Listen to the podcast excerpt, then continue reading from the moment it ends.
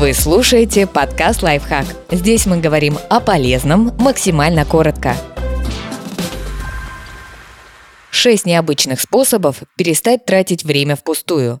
Чтобы наполнить жизнь смыслом, совсем не обязательно каждую минуту оставаться продуктивным. Обозначайте приоритеты. Используйте для этого обычные списки. Сначала составьте перечень всех дел, которыми нужно заняться. Затем выберите из него и перенесите в другой список 10 задач, над которыми планируете работать прямо сейчас. Приступайте к новым проектам только после того, как освободите одну из этих 10 строчек, закончив предыдущее задание. Работайте над одним большим проектом за раз. Многозадачность вряд ли существенно продвинет вас вперед.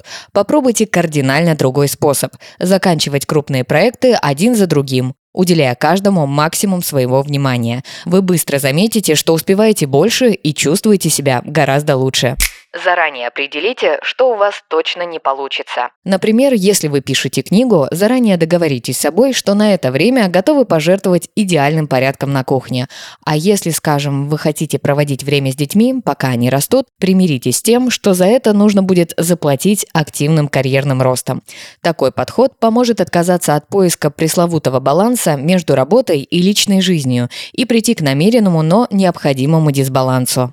Измените настройки телефона и компьютера. Чтобы такой лакомый кусочек, как соцсети и прочие цифровые развлечения, не маячили перед носом, сделайте свой телефон или компьютер максимально скучными, хотя бы на время работы. Отключите уведомления у всех приложений, а если чувствуете, что готовы к более радикальным мерам, удалите их.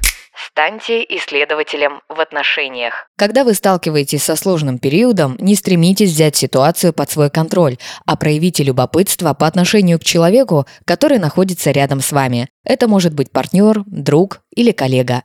Наблюдайте за его характером и непредсказуемостью. Неважно, нравится вам такое поведение или нет. Это гораздо лучше, чем ждать от близких определенных реакций, а потом разочаровываться, потому что они ведут себя совершенно по-другому. Будьте щедрым. Каждый раз, когда в вас рождается импульс щедрости, уступите ему. Не нужно думать о том, заслуживает ли ее кто-то, вернется ли к вам доброе отношение или есть ли у вас на это время. Просто проявите щедрость, и вы сразу же получите в награду хорошее настроение. Подписывайтесь на подкаст «Лайфхак» на всех удобных платформах, ставьте ему лайки и звездочки, оставляйте комментарии. Услышимся!